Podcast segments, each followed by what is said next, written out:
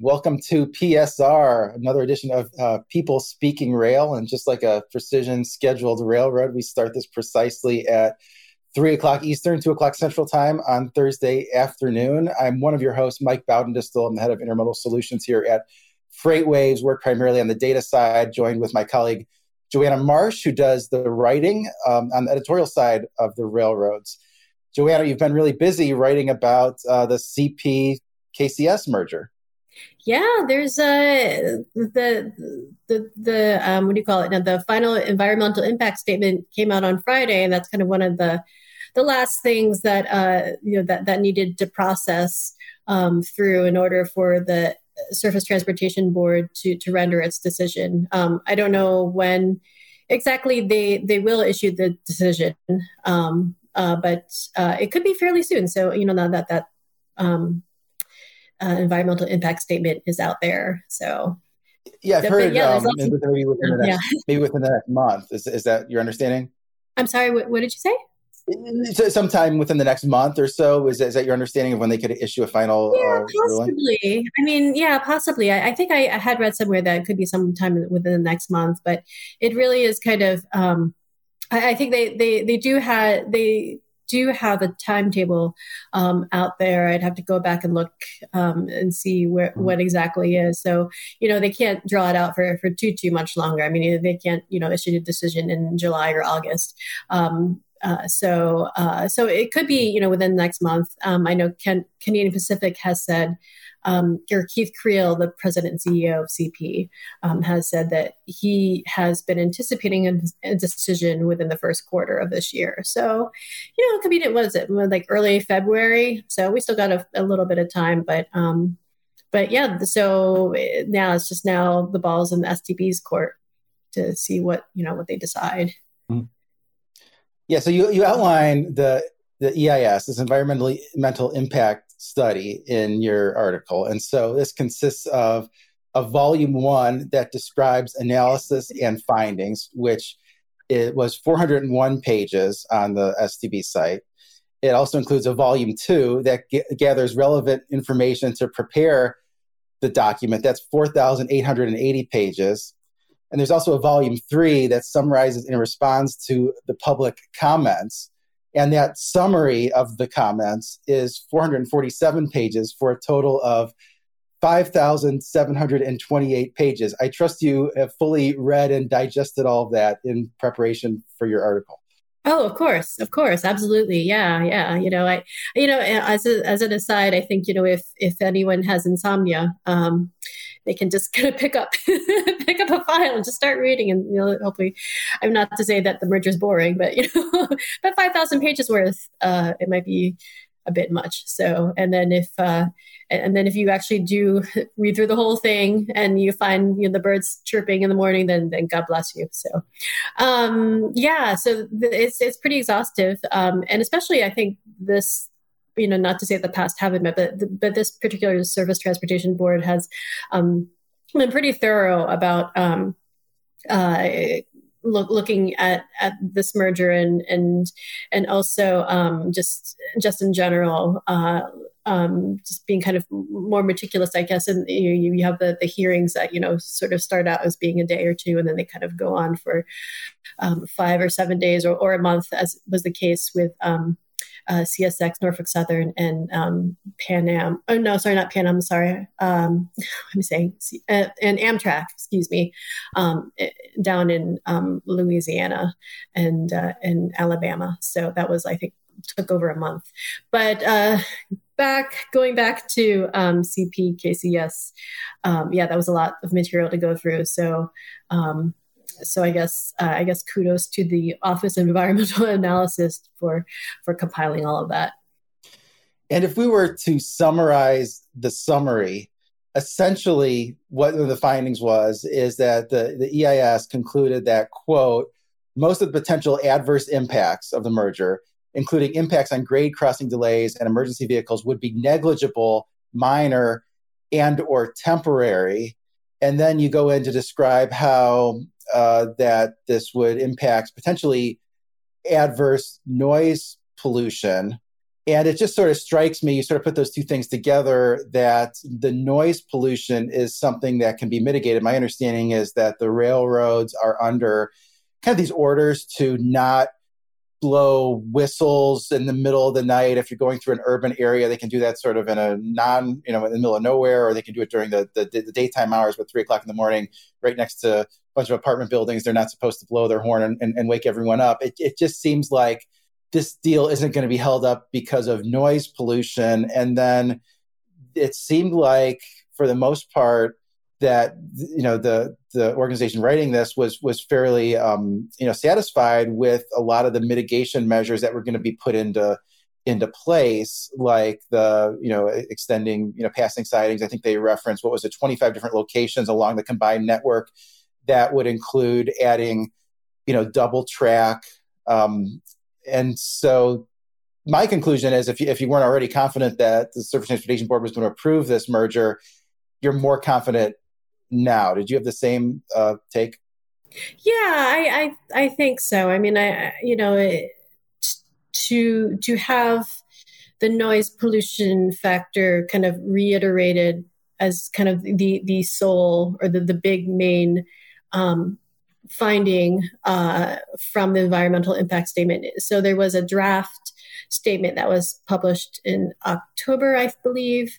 Um, and then you had um, all these public comments coming in um, from around that time probably I think maybe before then, uh, you know, there was a there was a public hearing on the merger as well, and so you had a lot of um, local communities coming in from Chicago and Houston, kind of talking about um, the effects of the merger, and then of course you had the Class One railroads kind of talking about you know how they felt about the merger, and so um, and and so you have that as a backdrop, and then and then of course the the Office of Environmental Analysis, you know go, you know, gets back into its huddle and kind of uh, works on the final version. And the final version still kind of um, comes out with the same conclusion in terms of the noise pollution. And, and I mean, I think mm-hmm. that um, for, uh, you know, I think Canadian Pacific, you know, I, I'm not entirely sure like what specific um, remedies they have to address noise pollution you know beyond um, i'm sure that there are remedies and i'm sure that they're talking to local communities about it but i think for, for that to be the, the, the main um, uh, thing blocking the potential merger. I mean, I, I don't think, you know, I mean, CP is going to do all that it can, you know, now that's, you know, gone like 90% of the way um, to make sure that the merger happens and try to do is if they need to convince any more, um, the, any board members they're probably, you know, I'm sure that that's, uh, you know, the, the, the, end of the race is near. And so, you know, to, to mm-hmm. quit now, um, you know, it's just kind of. Although that said, um, Canadian Pacific also had their their quarterly earnings, um, and they did speak about the merger quite a bit, but um, but it wasn't, uh, in my opinion, it the the the, the dialogue was uh, kind of cautious in terms of like, well, let's let's wait and see what will happen? Uh, the analysts had Wall Street analysts had asked questions about, um, you know, what what do you think the operating ratio will be with the two companies? Like, what do you, um, what sort of like revenue targets do you see with the two companies? So they're trying to figure out like what a merged company might look like financially, and and uh, and and the executives on the call kind of kept deflecting those questions and be like, well, we'll just wait and see. We, you know, we can't say right now because you know the merger hasn't happened yet. So, um, taking kind of that cautious stance. Yeah, which I think is smart. I mean, I think it seems like most of the railroads have have had less guidance than they typically would have, maybe in light of the economic uh, situation, but also um, you know a lot of the, the cost pressures that they're seeing. Um, you know, we'll, we'll, talk a little bit about uh, that other article in a, in a, second here, but just one other thing that um, that came up from from some of your articles is it was interesting that the largest increase in traffic was suppo- supposedly going to be between Kansas City and Sabula, Iowa. I had to look up Sabula, Iowa. That's on the Mississippi River, mm-hmm. just east of Cedar Rapids. And, you know, that was part of the, I think the idea all along was to have fewer trains go on that part that Canadian National um, said that CP should have to divest that goes through uh, sort of central and southern Illinois, uh, through like Bloomington, uh, Illinois, and because so that after the merger, more of those trains are going to be routed to that further northward route, going through Iowa um, onward to Chicago. Um, but what was interesting also was that there's this quote that says, it was in the, the EIS that said, you know, alternative, um, if the board were to deny the, the, the CP to acquire KCS under the no, uh, under that alternative, they anticipate that the rail traffic would only increase on the CP and KCS network as a result of, uh, of general economic growth. So, um, because they wouldn't have this sort of the planned capital investments that they would that they would normally um, that they, they would have under the merger, because it sounds like they almost like they were getting out in front of requirements to um, to add uh, you know capital uh, to the to the capital plan to support the merger. So I thought I thought those things were, were interesting. Sort of give, sort sort of further further bolsters the thought that this is likely to be approved uh, fairly quickly. And then the other thing I thought was was interesting is, is I didn't see anything in, in your article. And I don't know if you saw it in the in the primary material about much about Houston, which was I think a concern. Uh, that some of the the companies raised that there would be just more congestion in Houston as a result of the deal. Did you see anything on, on that? Yeah, they, they did mention Houston um, in the um, the final statement, and I think the the challenges with Houston is that um, while KCS does you know pass through the region, um, a lot of the net network um, is actually um, operated by Union Pacific, and and I believe you know BNSF is you know there's they fit in there somewhere you know somewhere as well, and so mm-hmm. um, you have. Uh, so a lot of the the issues that the communities raised um, were um, you can't just kind of isolate the KS, KCS and sort of, you know, you kind of have to look at it with all the other um, rail activity that's going on there. And so I think that's that's kind of what they were saying. Although I guess, um, you know, it it, it raised. Um, you know, it, it, raised a flag in terms of, uh, or sort of gave a spotlight, I should say, to to the area saying you know this is potentially you know something to, to look at later on in terms of um, you know you know sort of environmental impacts but like i said there's a it's not just kcs there there's union pacific and so it's just like you know how do you how do you mitigate those factors you know with multiple rail lines yeah, I think that's right. And so a lot to be worked out there. Um, yeah, I want to move on and just talk a little bit about your other uh, CP article. This one's called Canadian Pacific Ready to Roll on Kansas City Southern uh, you know, Merger. So th- this one, you go into talking about how there's been some some tests with the with the interline, you know, basis. So you're talking about a temperature controlled train going from the Midwest to Laredo in three days. That'd be competitive with with with truckload. If you think about it, you a truckload can go about 500 miles in, in a day. If you can do it on the rail in three days, you're probably uh, you know competitive depending on where in the Midwest you, you're, you're located. And then you know also talked about some service sensitive products from the upper Midwest into Canada. That sounds to me like agriculture. And then you bring up a good point that CP is heavily weighted in the in the bulk side. Sort of forty percent of the business bulk of business is bulk. That would include things like grain, but also uh, potash. Um, always sort of has been was part of the reason years ago why they located the headquarters uh, to Western uh, Canada. And sort of all of those things, um, you know, is, is, is that a case to be made that the uh, revenue segment that's going to be most impacted is going to be sort of the the, the, the bulk franchise, um, you know, moving grain across border, or do you think um, maybe the bigger impact we're ultimately going to see would be more intermodal and, and, and automotive uh, with, with the with the merger? Right, right, right. I think um, if it, you know, if if I was CP, I would say both. but um, yeah. yeah, I, I think uh, obviously, you know, the on, on one hand, you have you know bulk um, the the executives on the on the call um, the other day.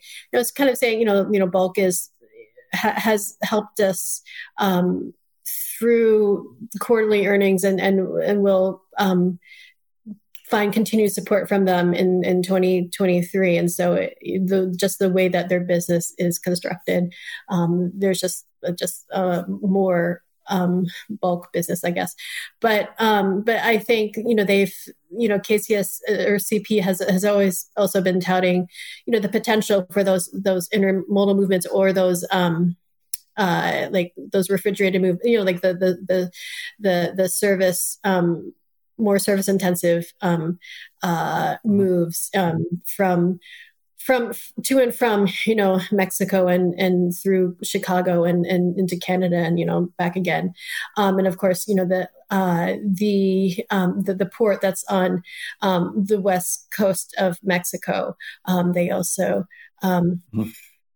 I should know this. I don't remember. Uh, Lazaro, Lazaro Yeah, yeah, Lazaro. Because I'm like, I keep thinking Laredo, and I'm like, no, it's not Laredo because Laredo's on the border.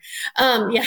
So, uh, yeah. So, uh, you know, they, they keep touting that as well as a not to necessarily, you know, um, take significant volumes from Southern California, but sort of as an alternative. So, um, but they have um, CP and KCS have been kind of running test runs. Um, I mentioned it in the fourth quarter earnings, but they also did mention it in in prior earnings calls as well. At least I think in the third quarter. So they've been doing it for a while, and I think they're just kind of growing. Um, you know, the, the, the, their test runs are just yeah. So yeah, I, I, I sort of agree. Sort of all the above. Uh, I want to move on to this next article that you wrote. So this one called "Iowa Bill Seeks to Limit Length of Freight Trains." So you put this out um, a Tuesday.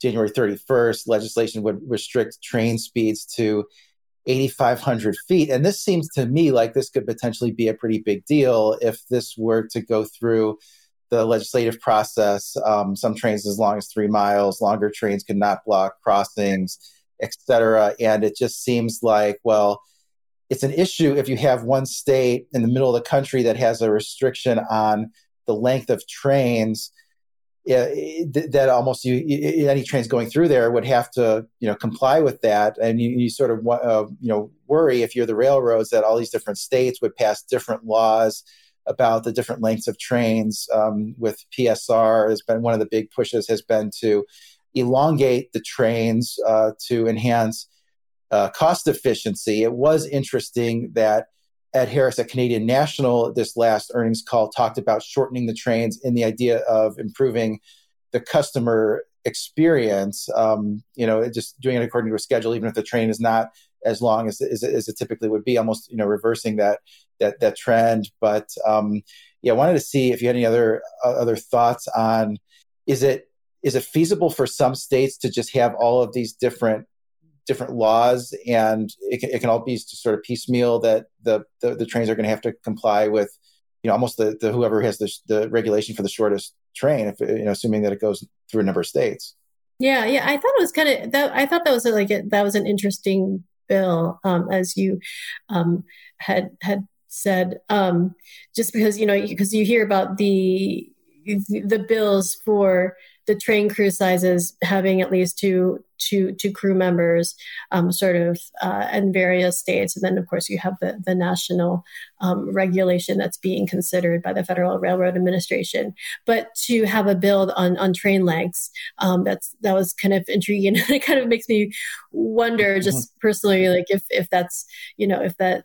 Uh, is something that other states, you know, could con- take up as well if, if you find um, someone um, who would be willing to to draft legislation on that. I think partly, you know, because of the merger between, you know, the, the presumed merger between Canadian Pacific and Kansas City Southern, and you have, um, you know, the, the, traffic going through Iowa.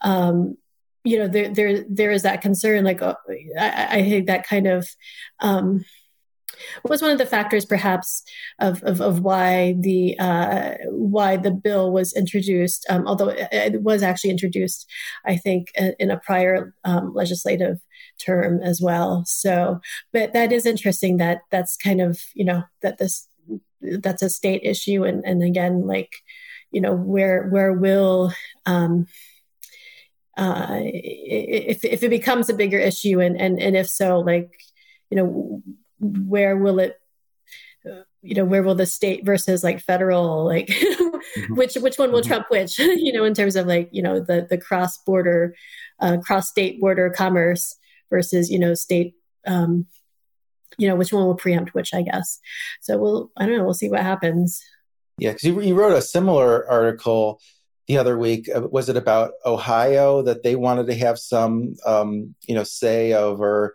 I guess trains idling at crossings also, and it's probably for the same motivation that yeah. they just don't want to have the crossings blocked um, to impair first responders um, and the like. Yeah, yeah. I think well, yeah, yeah. You're right. The um the crossings issue and I guess yeah, the longer trains is kind of just another way of going about mm-hmm. it. But mm-hmm. um but yeah, the the the crossings issue and then I think there I need to check what's going on with it with on it.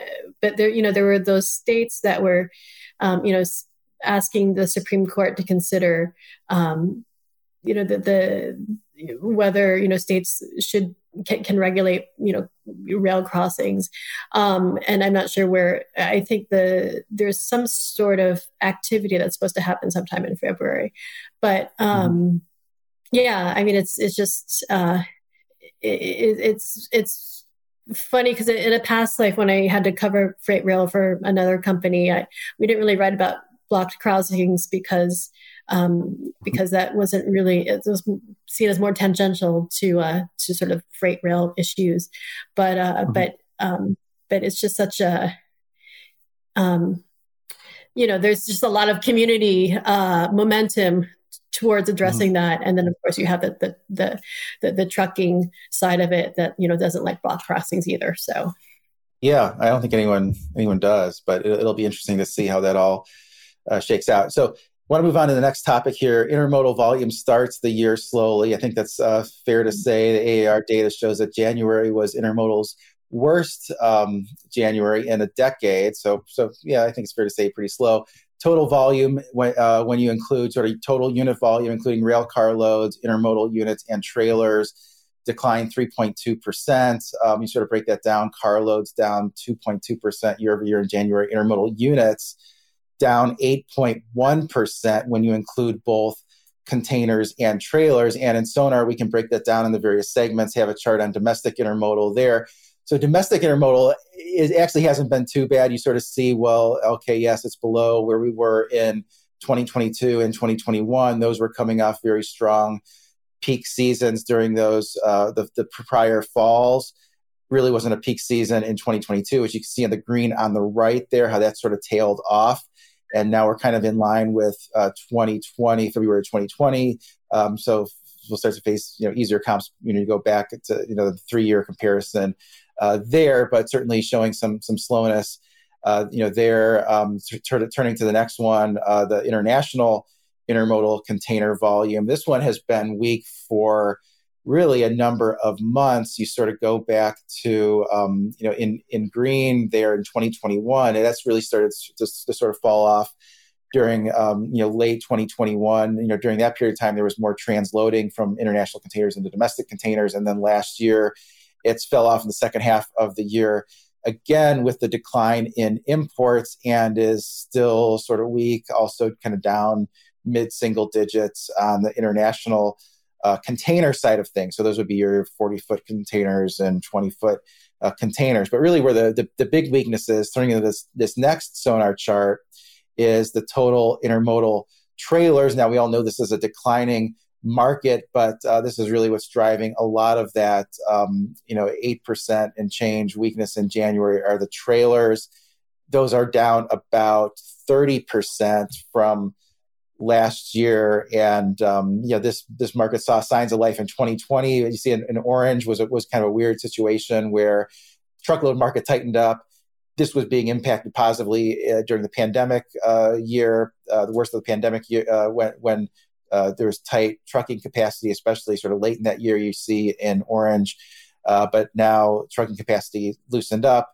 Not as much call for intermodal trailers uh, down 30%. So uh, a big drop uh, there. And, and, I think just really reflects that, um, you know, there's looseness in the, in the highway. You know, some of the articles we talked about on FreightWaves have talked about how there's been the demand for, for truckload in January, maybe a little bit better than expectations, but those expect, expectations were really low based on what we were seeing in uh, January or not in, in uh, November, December. Um, really didn't have a peak season there, uh, you know, either.